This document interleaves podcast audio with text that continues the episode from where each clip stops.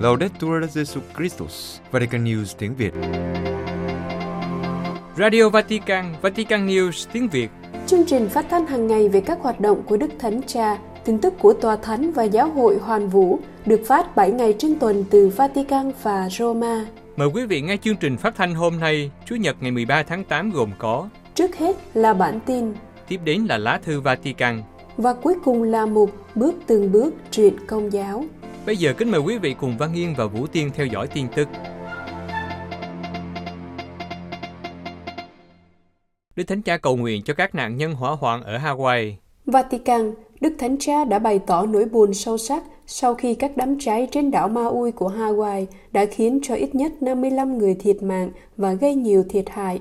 Ngài đảm bảo cầu nguyện cho những người bị ảnh hưởng bởi các trận hỏa hoạn. Trận hỏa hoạn khủng khiếp trên đảo Maui đã phá hủy thành phố lịch sử Lahaina, một địa điểm du lịch nổi tiếng. 4 đám cháy bắt đầu vào ngày 8 tháng 8 trong mùa hè khô nóng, và gió mạnh từ cơn bão Dora gần đó đã làm cho các đám cháy càng mạnh hơn. Trong điện văn gửi cho Đức Tổng giáo mục Christophe, sứ thần tòa thánh tại Hoa Kỳ, Đức Hồng Y Quốc vụ Khanh tòa thánh Pietro Parolin viết, Đức Thánh Cha Francisco vô cùng đau buồn khi biết về thiệt hại nhân mạng và sự tàn phá do các đám cháy gây ra trên đảo Maui của Hawaii. Đức Thánh Cha bày tỏ tình liên đới với những người đang gánh chịu thảm kịch này, đặc biệt với tất cả những ai có người thân đã chết hoặc mất tích. Tình trạng khẩn cấp đã được ban bố trên toàn đảo Maui và chính quyền khuyến cáo người dân không nên đi lại. Trong ngày 11 tháng 8, chính quyền đảo Maui ghi nhận thêm 19 người chết, nâng tổng số người chết lên 55 người. 1.000 người được cho là mất tích và hơn 11.000 người phải sơ tán. Tại thị trấn Lahaina, hơn 1.770 tòa nhà ở trung tâm lịch sử hiện đã bị tàn phá và nhiều người phải chạy xuống biển để thoát khỏi những ngọn lửa. Thống đốc bang Hawaii Josh Green cho biết khoảng 80% thành phố đã bị phá hủy, như thể nó bị đánh bom. Ông Green nói rằng đây là một thảm kịch thiên nhiên lớn nhất của thế hệ này ở Hawaii và nghĩ rằng số người chết có lẽ đã tăng lên rất đáng kể và hiện tại có khoảng 1.000 người không thể liên lạc được. Hàng ngàn người đã tìm nơi ẩn náu trong những nơi trú ẩn tạm thời, trong khi các du khách đang cố gắng rời đảo. Trong khi đó, Tổng thống Hoa Kỳ Joe Biden đã tuyên bố tình trạng khẩn cấp và cam kết rằng mọi tài sản chúng tôi có sẽ dành cho người dân Hawaii. Trong điện văn, Đức Hồng Y Pietro Parolin đảm bảo lời cầu nguyện của Đức Thánh Cha cho những người đã chết, những người bị thương và những người phải di dời, cũng như các nhân viên cấp cứu tham gia vào các nỗ lực cứu trợ. Và như một dấu chỉ của sự gần gũi thiêng liêng của Ngài, Đức Thánh Cha khẩn cầu các phúc lành, sức mạnh và hòa bình của Thiên Chúa Toàn Năng xuống trên tất cả mọi người. Quốc vụ Khanh Tòa Thánh viếng thăm Angola. Luanda, Đức Hồng Y Pietro Parolin, Quốc vụ Khanh Tòa Thánh, đã viếng thăm Angola và có hai hoạt động chính trong chuyến viếng thăm của Ngài. Thứ nhất là chủ sự thánh lễ tấn phong giám mục cho cha Jacomo Penemote, và thứ hai là tham dự buổi cầu nguyện với cộng đoàn giáo xứ Thánh Phaolô của Tổng giáo phận Luanda. Đón tiếp Quốc vụ Khanh Tòa Thánh tại sân bay quốc tế Federal Luanda, có một số giám mục của Hội đồng Giám mục Angola và Sao Tome, các linh mục, tu sĩ, giáo dân và đại diện chính phủ. Đây là cuộc viếng thăm đầu tiên của Đức Hồng Y tại quốc gia này. Trong thời gian viếng thăm, vào thứ Bảy ngày 12 tháng 8, Quốc vụ Khanh Tòa Thánh đã chủ sự thánh lễ tấn phong giám mục cho cha Germando Benemote, người Angola đầu tiên được Đức Thánh Cha bổ nhiệm làm sứ thần Tòa Thánh, với sở nhiệm đầu tiên tại Pakistan. Vào Chủ nhật ngày 13 tháng 8, Đức Hồng Y sẽ tham dự buổi cầu nguyện với cộng đoàn giáo xứ Thánh Phaolô của Tổng giáo phận Luanda. Angola nằm ở phía tây nam Phi Châu, có diện tích lãnh thổ gần 1,3 triệu km2, với dân số khoảng 30 triệu người, phần lớn bộ tộc Bantu và ngôn ngữ chính thức là tiếng Bồ Đào Nha. Các tín hữu Công giáo chiếm 57% dân số toàn quốc, 15% theo Tin lành thuộc nhiều hệ phái, trong khi đó 28% theo các đạo cổ truyền của Phi Châu và có khoảng 3% là tín đồ Hồi giáo. Giáo hội tại Angola có 5 tổng giáo phận và 14 giáo phận, hợp với giáo phận duy nhất tại Sao Tome thành một hội đồng giám mục duy nhất, cùng nói tiếng Bồ. Angola đang phải đương đầu với bao nhiêu thách đố. Cuộc chiến tranh giữa chế độ Marxist vô thần trước đây với các lực lượng kháng chiến vẫn còn để lại những hậu quả bi thảm, nửa triệu người chết và 4 triệu người phải di cư. Trong bối cảnh đó, giáo hội Công giáo tại nước này đề ra và theo đuổi hai mục tiêu chính là hòa giải và tái thiết các tế bào xã hội.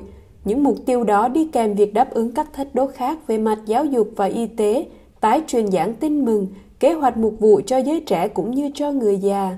Ngoài ra, còn có việc đào tạo các linh mục. Các giáo mục Ecuador lên án bạo lực và cầu nguyện cho hòa bình. Ecuador, Hội đồng Giám mục Công giáo Ecuador đã đưa ra tuyên bố bày tỏ tình liên đới với gia đình của ông Fernando Villavicencio, ứng cử viên tổng thống bị ám sát, và lên án mọi hình thức bạo lực. Ông Fernando Villavicencio, nguyên là ứng cử viên tổng thống của Đảng Xây dựng Ecuador, là một đối thủ không sợ hãi tội phạm có tổ chức và tham nhũng. Ông đã mạnh mẽ tuyên bố, "Tôi ở đây, tôi xuất hiện công khai, tôi không sợ chúng." Sự dũng cảm của ông trong việc đứng lên chống lại tội phạm có tổ chức đã khiến ông phải trả giá bằng mạng sống của mình. Ông đã bị bắn chết khi bước vào xe của mình sau một cuộc biểu tình ở thủ đô Quito. Kẻ ám sát ông cũng bị bắn và chết sau đó. 9 người bao gồm một ứng cử viên quốc hội và 2 cảnh sát cũng bị thương. Bộ trưởng Nội vụ Juan Zapata mô tả vụ giết người là một tội ác chính trị có bản chất khủng bố. Nó thật đáng sợ, nhưng sẽ không ngăn được cuộc bầu cử tổng thống sẽ diễn ra vào ngày 20 tháng 8. Cảnh sát đã bắt giữ 6 người Colombia trong một ngôi nhà được gọi là an toàn, với 2 khẩu súng ngắn, một khẩu súng trường bán tự động và lựu đạn. Cuộc điều tra vẫn tiếp tục. Việc buôn lậu cocaine bất hợp pháp đang gia tăng ở Ecuador và kéo theo đó là bạo lực gia tăng mạnh mẽ. Vụ ám sát này là mối đe dọa trực tiếp với nền dân chủ và cùng với đó là quyền tự do ngôn luận. Hội đồng Giám mục Ecuador nói, "Chúng tôi liên đới với gia đình nạn nhân và chúng tôi lên án mọi hình thức bạo lực ở mọi cấp độ xã hội. Chúng tôi liên kết với các sáng kiến nhằm khôi phục xã hội, đồng thời cam kết cầu nguyện cho hòa bình được xây dựng trong tự do, sự thật và công lý." Ecuador đã bị sốc trước vụ ám sát này, mặc dù bị chấn động đến tận cùng, nhưng về cơ bản, quốc gia này vẫn đứng vững trong thời điểm khủng hoảng. Thượng phụ Công giáo Armenia tố cáo tội ác chống loài người ở hành lang Lachin. Liban, Đức Tổng giáo mục Rafael Petros 21, Thượng phụ Công giáo Armenia đã tố cáo tội ác chống lại loài người đang diễn ra ở hành lang Lachin, đồng thời kêu gọi cộng đồng quốc tế can thiệp để cứu hàng trăm ngàn người mà tính mạng của họ đang bị đe dọa vì thiếu lương thực. Trong 30 năm qua, Armenia và Azerbaijan đã tranh chấp khu vực, nơi chủ yếu có người Armenia cư trú. Để chiếm hữu khu vực này, 2 quốc gia đã tiến hành 2 cuộc chiến tranh, trong đó hàng ngàn người đã thiệt mạng. Vào năm 2020, Nga đã làm trung gian cho một thỏa thuận ngừng bắn, cho phép Azerbaijan lấy lại phần lớn lãnh thổ mà Armenia đã chiếm đóng từ đầu năm 1990. Tuy nhiên, thỏa thuận ngừng bắn đã không đảm bảo hòa bình và bạo lực xảy ra thường xuyên và liên tục. Lachin là con đường duy nhất vào Nagorno-Karabakh từ Armenia, nhưng đã bị Azerbaijan phong tỏa từ tháng 12 năm 2022. Mặc dù trước đó, vào ngày 9 tháng 11 năm 2020, các bên đã tuyên bố cho phép các hoạt động di chuyển người, phương tiện và hàng hóa. Hậu quả của việc phong tỏa gây nguy hiểm đến tính mạng của 120.000 người Armenia, trong đó có 30.000 trẻ em, do thiếu thực phẩm, thuốc men và nhiên liệu. Trước thảm trạng này, trong một tuyên bố, Đức Tổng giám mục Minasian tố cáo họ hứa sẽ mở đường, trái lại hành lang đã bị bao vây và phong tỏa từ 6 đến 7 tháng nay. Đây là tội ác chống loài người, và trước hoàn cảnh tuyệt vọng này, không ai làm gì cả. Ít nhất hãy tuyên bố rằng một cuộc diệt chủng mới đang diễn ra. Đối với cả những người tuyên bố nhân quyền, Đức Thượng Phụ yêu cầu họ chịu trách nhiệm về những gì họ nói và áp dụng những gì họ đã xác định vào thực tế. Ngài cũng đề cập đến những người đang lợi dụng tình hình này cho lợi ích cá nhân hoặc quốc gia. Ngài nói, người ta không thể tìm kiếm lợi ích cá nhân bằng máu người vô tội. Không, điều này không đúng. Đó là tiếng kêu đòi công lý cất lên từ vùng đất này. Chúng tôi không cần những biểu lộ thông cảm, chúng tôi cần sự thật. Về việc Azerbaijan lấy lại phần lớn lãnh thổ mà Armenia đã chiếm đóng từ đầu năm 1990, Đức Thượng Phụ khẳng định chỉ cần biết lịch sử và xem các bản đồ địa lý của các vùng lãnh thổ đó, thì đủ để hiểu rằng trên các bản đồ đó và trong lịch sử này không tồn tại Azerbaijan. Việc ngày nay họ chiếm giữ những vùng đất này không có nghĩa là chúng là tài sản của họ. Dân chúng còn ở lại những vùng lãnh thổ đó ngày nay, muốn được trả lại tự do và tôn trọng nhân quyền. Nếu các quyền được tuyên bố bằng lời nói nhưng họ lại giết người thì họ đang phạm tội. Hướng đến cộng đồng quốc tế, Đức Thượng Phụ khẳng định châu Âu, Hoa Kỳ, Nga, tất cả các cường quốc trên thế giới đang chứng kiến một cuộc diệt chủng thế kỷ 21, nhưng họ không làm gì cả. Ngài nói, vào năm 1915, các đại sứ từ khắp nơi trên thế giới đã có mặt. Họ chứng kiến những gì đang xảy ra, nhưng họ không làm gì để ngăn chặn nạn diệt chủng. Hôm nay, lịch sử đó lặp lại. Một hiệp ước hòa bình đã được trình bày nhưng không được tôn trọng. Chúng tôi sẵn sàng đón nhận hòa bình, nhưng không có điều kiện và không có bất công. Chính quyền Iran bắt hại các nhóm thiểu số, 69 Kitô hữu bị bắt. Iran. Trong 2 tháng vừa qua, chính quyền Iran đã bắt giữ hàng chục Kitô hữu là người Hồi giáo theo Kitô giáo và cả những người Kitô gốc Armenia. Ít nhất 10 người đang bị giam giữ, trong khi những người khác được trả tự do sau khi đã nộp tiền bảo lãnh hàng ngàn đô la và phải tham gia các khóa đào tạo Hồi giáo. Thông tin trên được báo cáo bởi Article 18, một tổ chức nhân quyền hoạt động nhân danh các Kitô hữu Iran và tự do tôn giáo. Theo báo cáo, từ ngày 1 tháng 6 đến ngày 17 tháng 7, 69 Kitô hữu, chủ yếu là người Hồi giáo chuyển sang Kitô giáo, nhưng cũng có cả những tín hữu Armenia đã được rửa tội từ nhỏ, đã bị chính quyền Cộng hòa Hồi giáo Iran bắt giữ tại 11 thành phố. 10 người trong số họ vẫn còn bị giam giữ, trong khi những người đã được trả tự do bị buộc phải ký vào các tuyên bố cam kết từ bỏ các hoạt động của Kitô giáo hoặc trải qua quá trình cải tạo Hồi giáo như trong các trường hợp bị bắt giữ trước đây ở thủ đô. Một số người nói rằng sau khi được thả, họ đã bị triệu tập lại để thẩm vấn thêm hoặc được lệnh rời khỏi Iran. Đối với những người được tại ngoại, các gia đình phải trả từ 8.000 đến 40.000 đô la. Bên cạnh làn sóng bắt giữ các Kitô hữu, chính quyền Iran cũng đàn áp cộng đồng Baha'i của Iran, một nhóm tôn giáo thiểu số không được Cộng hòa Hồi giáo công nhận. Nhận xét về các hoạt động gần đây của Iran, Giám đốc Article 18 Mansur Buri nói rằng, một cuộc đàn áp mới đối với các quyền tự do dân sự đã bao gồm các nhóm dễ bị tổn thương, chẳng hạn như Kitô hữu là những người đứng đầu trong số các mục tiêu bị nhắm đến. Cách chung, dường như đang có một cuộc đàn áp mới hoặc mạnh mẽ hơn đối với các nhóm mà chế độ này cảm thấy bị đe dọa. Tổng thư ký Hội đồng các giáo hội Kitô thế giới thảo luận với Tổng thống Nam Phi về hòa bình thế giới. Pretoria. Tổng thư ký Hội đồng các giáo hội Kitô thế giới, mục sư Jerry Ballet của Giáo hội Cải cách Nam Phi, đã có cuộc họp với ông Cyril Ramaphosa, Tổng thống Nam Phi, để thảo luận về chiến tranh Ukraine và khủng hoảng lúa mì, cũng như các cuộc xung đột khác đang diễn ra trên thế giới. Trong một thông cáo báo chí, Hội đồng các giáo hội Kitô thế giới cho biết quan tâm đến hòa bình ở địa phương và toàn cầu, cũng như vai trò của các giáo hội Kitô, hai bên đã thảo luận những vấn đề liên quan của Ukraine và Nga, Palestine và Israel, Sudan, Niger và các quốc gia khác, nơi các sáng kiến hòa bình đang được tiến hành. Hai vị lãnh đạo chia sẻ mối quan tâm chung về bạo lực và xung đột trên toàn thế giới, và đặc biệt là ở Nam Phi. Họ nói về cuộc khủng hoảng năng lượng của Nam Phi và các vấn đề của đất nước, bao gồm thất nghiệp, bất bình đẳng, tội phạm, tham nhũng và phản ứng chậm đối với Ủy ban điều tra tư pháp về tham nhũng và gian lận trong khu vực công. Tổng thống Ramaphosa rất vui khi biết về hoạt động của Hội đồng các giáo hội Kitô thế giới, đặc biệt các sáng kiến hòa bình của các giáo hội ở rất nhiều nơi khó khăn trên thế giới.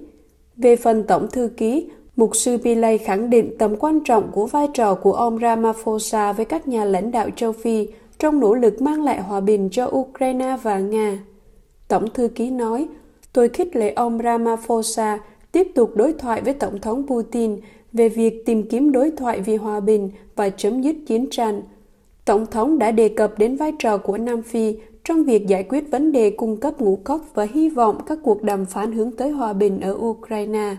Tôi rất ấn tượng trước những phản ứng của ông Ramaphosa đối với những vấn đề rất khó khăn và phức tạp mà tôi đã nêu ra, bao gồm cả cuộc thảo luận rất thẳng thắn về những thách đố ở Nam Phi. Quý vị vừa theo dõi bản tin ngày 13 tháng 8 của Vatican News tiếng Việt. Vatican News tiếng Việt. Chuyên mục Lá thư Vatican. Chung quanh quyết định của Đức Thánh Cha sửa đổi 2 khoản luật về Opus Dei.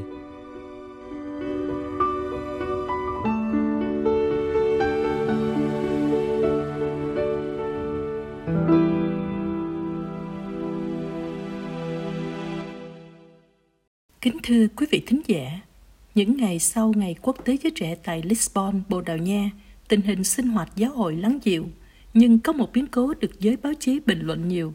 Đó là ngày 8 tháng 8 vừa qua, Đức Thánh Cha đã ban hành tự sắc sửa đổi hai khoản giáo luật số 295 và 296 về giám hạt tổng nhân Opus Dei, đồng hóa giám hạt này với các hiệp hội giáo sĩ, đồng thời xác định năng quyền của bề trên giám hạt và các hoạt động của các thành viên giáo dân thuộc giám hạt. Nhưng Opus Dei là gì? Đối với Việt Nam cũng như phần lớn các nước Á Châu, tổ chức này có phần xa lạ, hầu như không có hoạt động gì ngoài trường hợp ở Nhật Bản và Philippines. Opus Dei thường được định nghĩa là một giám hạt tổng nhân của giáo hội, giúp tìm thấy Chúa Kitô trong công việc làm, trong đời sống gia đình và các hoạt động thông thường khác, nhất là qua sự thánh hóa việc làm. Giám hạt này do Thánh Josemaría Escrivá de Balaguer, người Tây Ban Nha, thành lập ngày 2 tháng 10 năm 1928 để phổ biến sứ điệp. Theo đó, công việc làm và những hoàn cảnh bình thường là những cơ hội gặp gỡ Thiên Chúa và phục vụ tha nhân để cải tiến xã hội. Tóm lại là để nên thánh. Cha Escrivá vốn là một luật gia và chuyên gia về giáo luật. Ngài mở trung tâm đầu tiên ở Madrid, thủ đô Tây Ban Nha vào năm 1933 như một học viện về luật khoa và kiến trúc. Opus Dei ban đầu là một tu hội đời và về sau phát triển sang nhiều nước. Do nhu cầu tông đồ, năm 1982 với tự sắc Utsit, Thánh Giáo Hoàng Gioan Phaolô II nâng tổ chức này thành một giám hạt tổng nhân, có thể ví phần nào giống như một giáo phận không có lãnh thổ. Theo niên giám năm 2022 của Tòa Thánh, Opus Dei đảm trách 1.975 nhà thờ và trung tâm mục vụ, với gần 2.115 linh mục, 127 chung sinh và hơn 93.500 giáo dân. Trong số giáo dân vừa nói, 60% là phụ nữ. Các thành viên giáo dân được phân làm hai loại chính. Các thành viên chính ngạch chiếm 27%. Họ sống độc thân tông đồ, ngoài công việc chuyên nghiệp, họ còn phục vụ những nhu cầu thiêng liêng của các tín hữu khác trong giám hạt và tất cả những người tham gia những hoạt động huấn luyện của Opus Dei. Họ sống trong các trung tâm của Opus Dei và sẵn sàng di chuyển vì nhu cầu tông đồ. Vì đảm nhận công tác huấn luyện, họ là những người tốt nghiệp đại học. Trong số các phụ nữ có những người chính ngạch trợ tá, giữ nhiệm vụ chăm sóc các trung tâm của Opus Dei. Ngoài ra, những thành viên tháp nhập sống độc thân tông đồ và cũng có thể không phải là người tốt nghiệp đại học. Sau cùng là các thành viên ngoại ngạch, có thể có gia đình hoặc độc thân. Họ tham gia cùng công việc tông đồ nhưng trong những hoàn cảnh của một cuộc sống chăm lo gia đình của mình. Những người ngoại ngạch không được đề nghị làm di chúc cho Opus Dei, trong khi những người chính ngạch và tháp nhập được đề nghị nhưng có thể dung hợp với những đòi hỏi của gia đình ruột thịt của mình. Các linh mục triều cũng có thể liên kết với Opus Dei.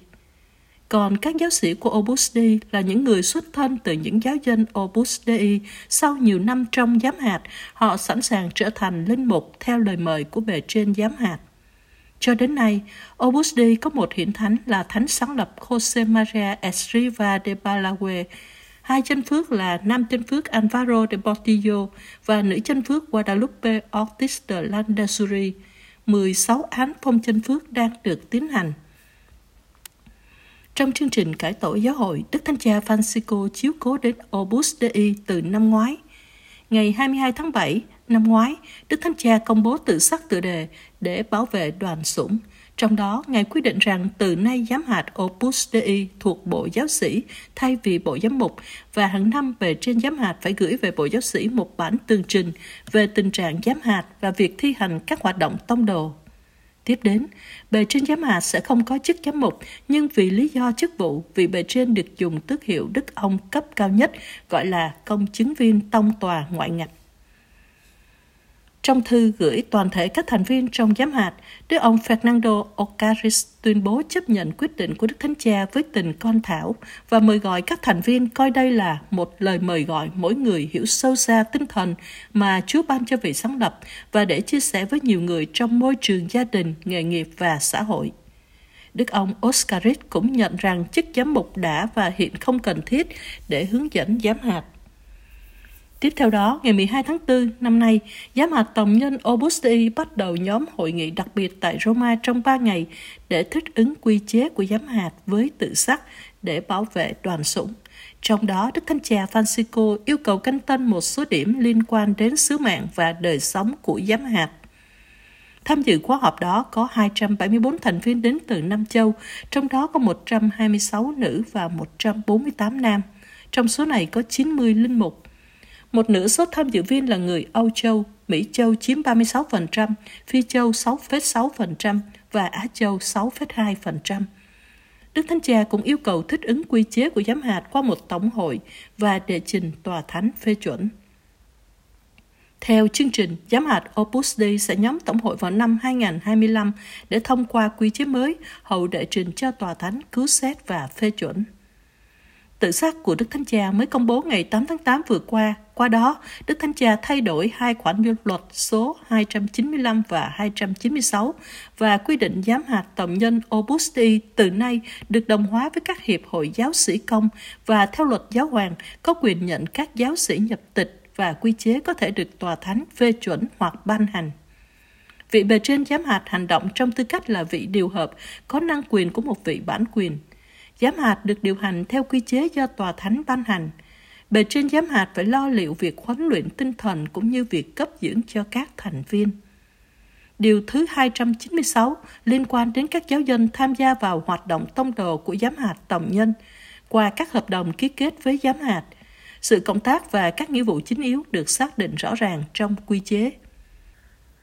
Trong khi nhiều báo chí coi quyết định vừa qua của Đức Thánh Cha là cắt giảm các đặc ân của Opus Dei hoặc là cắt cánh tổ chức này, thì ngày 10 tháng 8 vừa qua, bề trên Opus Dei, Đức ông Fernando Ocaris gửi thư cho toàn giám hạt, bày tỏ sự đón nhận trong tinh thần chân thành vâng phục con thảo đối với những quyết định của Đức Thánh Cha về giám hạt này, đồng thời yêu cầu các thành viên của giám hạt hiệp nhất với nhau trong cùng thái độ như vậy. Đức ông khẳng định rằng Chúa Thánh Thần hướng dẫn chúng ta trong mọi lúc vì Opus Dei là một thực tại của Thiên Chúa và của giáo hội. Qua cách thế đó, các tín hữu của giám hạt sống tinh thần của đấng sáng lập là Thánh Josemaría luôn hiệp nhất với Đức Giáo Hoàng. Đức ông bề trên Ocaris cũng nhắc đến tiến trình thực hiện quy chế của giám hạt đang tiến vào giai đoạn chót và cho biết tự sắc mới của Đức Thánh Cha sẽ được để ý trong việc thích ứng quy chế. Ngài cũng xin các thành viên cầu nguyện để công việc này được tiến hành tốt đẹp. Thư của Đức ông Ocaris tái kêu gọi hiệp nhất với Đức Thánh Cha và bày tỏ ước muốn tất cả các thành viên của Opus Dei củng cố tâm tình con thảo đối với giáo hội, gần gũi với tất cả mọi anh chị em. Ngài khích lệ các tín hữu của giám hạt tiếp tục là những tông đồ, quảng đại gieo rắc sự cảm thông và bác ái với niềm vui mà cuộc gặp gỡ với Chúa mang lại. Nhắc đến sự thay đổi của Đức Thánh Cha về khoản giáo luật số 296, Đức ông Fernando Ocaris nhấn mạnh rằng các thành viên giáo dân của Opus Dei là các tín hữu của giáo phận nơi họ sinh sống, như bất kỳ tín hữu công giáo nào khác. Họ cũng là thành viên của gia đình thiêng liêng là Opus Dei nhờ một ơn gọi đặc biệt.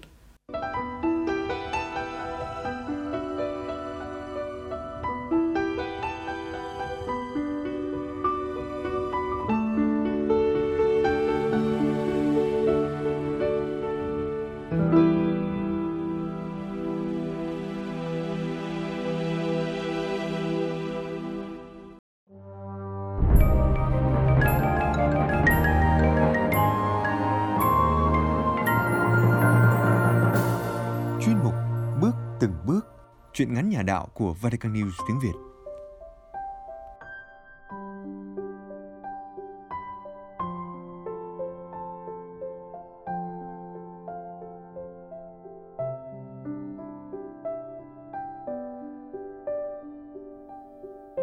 Truyện ngắn Người mẹ thứ ba của tác giả Cốc Hoa, trích trong tập Sa Mục Đồng số 12. Người đọc Mộng Phi, do Vatican News tiếng Việt thực hiện. Chị ơi, có phải em rất xấu xí không? Cái Quyên nhỏ nhẹ hỏi chị nó. Chị Mai nhìn nó, đặt hai tay vuốt nhẹ má nó và mỉm cười. Không, Em của chị như thiên thần, rất xinh, xinh nhất trần đời. Nó cúi mặt nhìn xuống đất run run. Nhưng tại vì em xấu nên em mới không có mẹ. Ồ, ai nói với em thế? Chị Mai lo lắng hỏi. Nó không kìm được nữa, òa khóc. Chị Mai vội ôm nó vào lòng.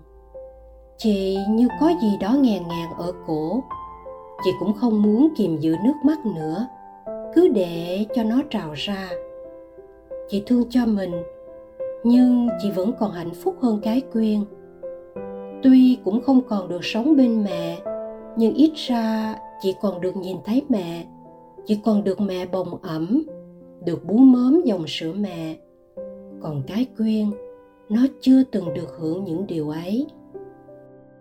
Thương em, chị lau nước mắt. Chị đặt hai tay lên đôi vai bé nhỏ của nó.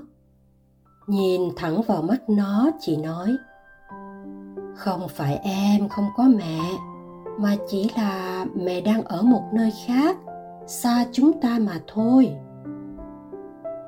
Nó vẫn lo lắng, ngước đôi mắt ngấn lệ nhìn chị và hỏi: Nhưng không nhìn thấy mẹ thì làm sao em có thể viết về mẹ? Thấy chị Mai nheo mắt, tỏ vẻ chưa hiểu. Nó tiếp: Cô giáo cho chúng em về nhà viết một bài về người mẹ. Như hiểu ra vấn đề, chị Mai nói giọng quả quyết: Quyên, nhìn chị này, em có mẹ, mẹ là một người rất đẹp. Nhìn lên bức tượng Đức Mẹ ban phép lành nhỏ bằng cổ tay, được đặt trên bàn thờ, chị Mai tiếp: Em có nhớ là chị đã từng nói với em, Đức Maria cũng là người mẹ rất tuyệt vời của chúng ta không? Nó gật gật đầu. Nhìn thẳng vào mắt nó, chị nói giọng đầy tin tưởng: Em sẽ làm được, và chị tin em sẽ viết còn hay hơn những bạn khác nữa. Mai và Quyên là hai chị em gái. Năm Mai lên 10 tuổi, mẹ mang thai cái Quyên. Đó cũng là lúc bố bị ung thư và qua đời. Khi ấy, nhà còn nghèo lắm. Cơm ăn áo mặc của cả nhà chỉ trông chờ vào đôi quan gánh bánh rán của mẹ. Có một ký ức mà chị Mai chưa quên được. Chị vẫn còn giấu trong lòng, không muốn cho nó biết. Chị nhớ, hôm ấy là ngày cuối thu, trời se lạnh. Chị ngủ dậy, thấy đôi quan gánh vẫn hiên ngang đứng giữa sân. Chị nghĩ chắc mẹ chưa đi chợ. Chị đi quanh nhà tìm, thì thấy mẹ đang nằm trong bếp, giữa đống rơm vương vãi. Tay mẹ ôm chặt bụng, quằn quại. Như nghiệm được có sự chẳng lành, chị vội chạy vào. Chị vừa khóc, vừa đặt đôi bàn tay nhỏ xíu lay lay người mẹ. Mẹ chị thều thào: Gọi bà Sáu. Bà Sáu là bà hàng xóm, chỉ có một mình.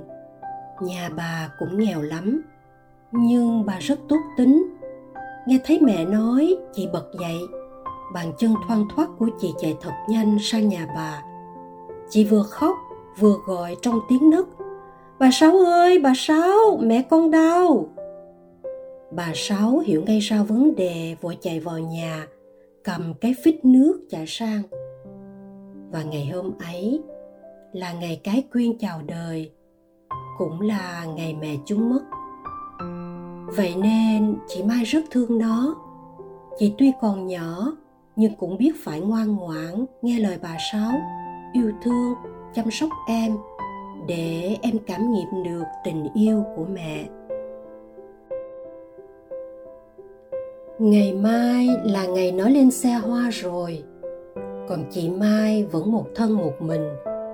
Chị rất đẹp, nết na lại siêng năng đạo đức. Trong xóm đạo có biết bao anh ngỏ lời, nhưng chị đều từ chối. Không phải vì chị làm cao hay kén chọn. Chị biết tuổi xuân của mình qua đi rồi thì không thể lấy lại được. Chị cũng muốn có một tấm chồng cũng khát khao được làm mẹ, được bồng ẵm những đứa con. Chị cũng muốn có một gia đình có hạnh phúc riêng, nhưng chị còn lo cho nó. Chị lo khi chị lấy chồng rồi sẽ không có ai chăm sóc nó. Chị muốn thấy nó trưởng thành, chị muốn thấy nó bình an, hạnh phúc. Và sáng mai thôi, nó sẽ lên xe hoa, nó sẽ về với tổ ấm riêng của nó. Còn chị thì sao?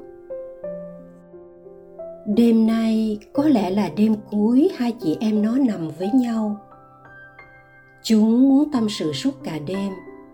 Chúng nghĩ về tương lai, những dự định sắp tới.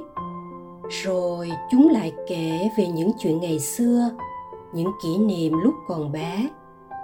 Có những chuyện khiến chúng nhớ lại mà xấu hổ, rồi chúng lại phá lên cười.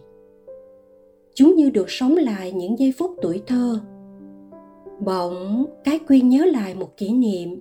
Nó nói: "Em nhớ hôm cô giáo trả bài kiểm tra ấy." Hai chị em mở mắt, nhìn lên trần nhà, cùng hồi tưởng. Nó lo lắng nhìn sắp bài kiểm tra trên tay cô. Cô lật từng bài một. Rồi cô dừng lại ở một bài. Cô nhìn qua bài một lượt. Cô thấy có một bài khá hay và rất đặc biệt. Rồi cô ngẩng lên nói tiếp: "Đó là bài viết về mẹ của bạn Quyên." Cô nhìn thẳng vào nó hỏi: "Quyên, em có thể đọc cho cả lớp nghe không?" Khi ấy, mặt nó nóng rang lên, tay ướt nhẹp.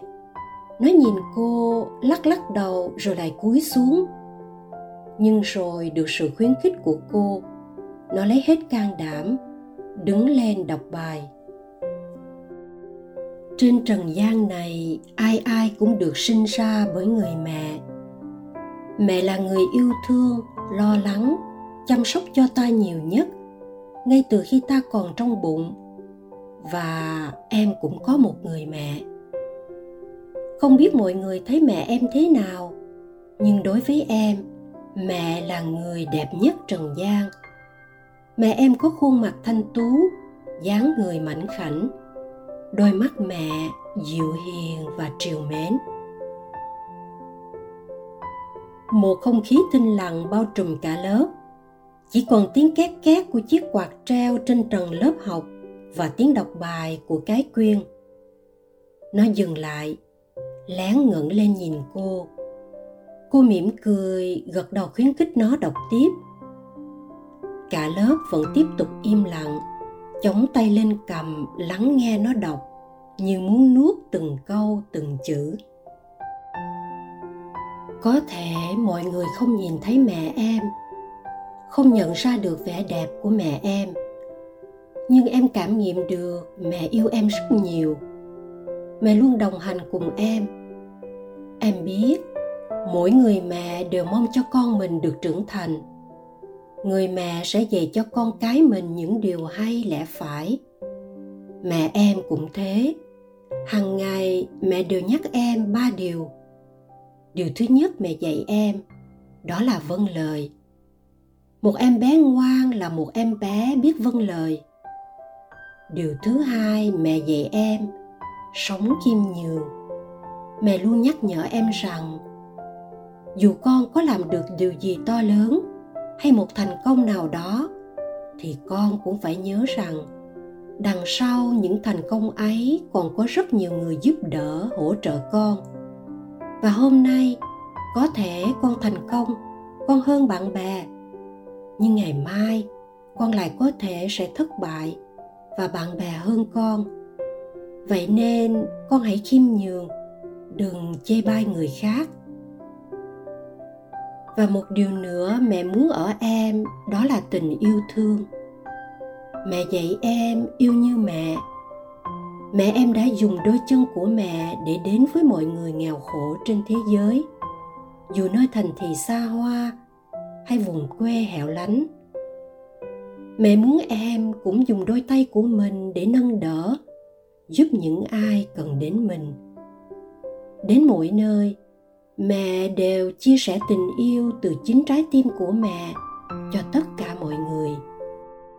Và mẹ dạy em cũng như vậy. Đọc xong, nó đặt tờ bài kiểm tra xuống bàn. Nó không dám ngẩng mặt lên. Không khí thinh lặng của cả lớp được phá tan bởi tiếng vỗ tay giòn giã của cô và các bạn. Nó vui lắm, mặt nó đỏ ửng lên. Bỗng nhiên, có một bạn đứng bật dậy nói to: "Thưa cô, bạn Quyên nói dối.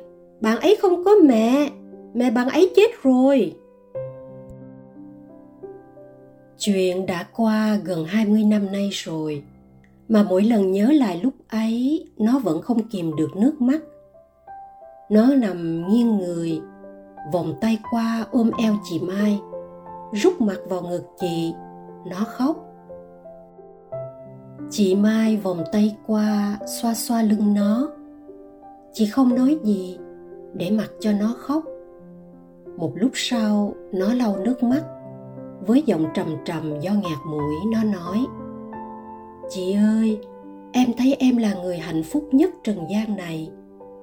Em không chỉ có mẹ, mà em còn có tới 3 người mẹ yêu thương em, lo lắng và hy sinh cho em."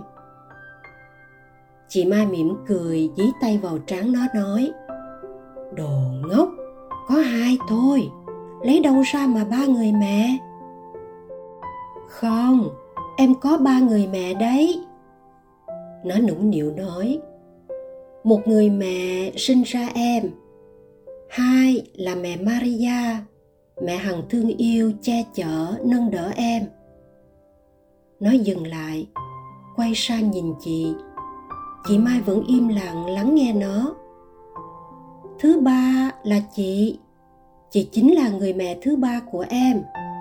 Từ khi mẹ mất rồi, đến bà Sáu mất, chị là người thương yêu em nhất. Chị chăm sóc, dạy dỗ, chị nuôi em và hy sinh cho em." Nước mắt nó lại trào ra, giọng nó nghẹn ngào: "Chị ơi, em thương chị lắm. Em bất hiếu quá. Em lấy chồng thì không biết ai sẽ chăm sóc chị, trò chuyện với chị." Giọng nó chợt nghẹn lại: "Hay là em không lấy chồng nữa đâu?" Chị Mai vòng tay qua ôm nó: "Ngốc à, từ trước đến giờ chị có cần em chăm sóc đâu. Em đi thì chị đỡ mệt, có người lo cho em, chị đỡ phải lo. Từ giờ chị chỉ cần lo cho mình chị nữa thôi." Giọng chị lạc đi: "Em đi sớm ngày nào chị mừng ngày ấy." Bỗng nhiên chị Mai thấy khó thở quá, như có ai đó đang bóp nghẹt tim chị. Tay chị ghì chặt vào lồng ngực. Chị vội với lấy viên thuốc trên đầu giường, lén cho vào miệng. Ngày cưới nó, khách ra vào đông đúc. Chị ấm lòng vì khuôn mặt em gái rạng rỡ vui tươi. Chợt nhủ lòng mong đời em sẽ khác. Em gái trang điểm, mặc váy cô dâu, nhìn chững chạc và duyên dáng. Chị yên tâm hơn. Chị lại gần, đặt 2 tay lên đôi má trắng hồng của nó. Chị nói: "Em của chị như thiên thần, rất xinh, xinh nhất trần đời." Nó khoác tay một người con trai bước lên xe hoa. Chị an lòng. Nhưng khi xe vừa lăn bánh, tim chị lại đau quá. Chị ngã khuỵu, cô quơ tay vào túi áo tìm thuốc mà không thấy. Hôm ấy, người ta thấy có xe cấp cứu đến đón chị của nó đi.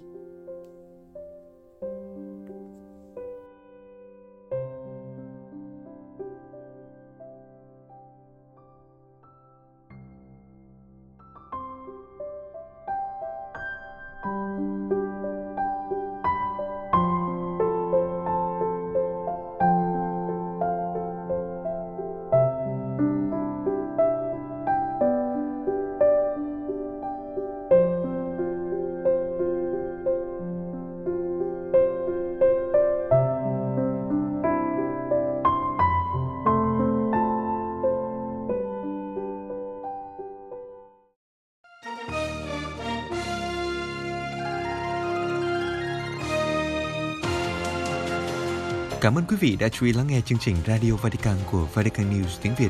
Xin Thiên Chúa chúc lành cho quý vị và toàn gia quyến. Laudetur Jesu Christus, ngợi khen Chúa Giêsu Kitô.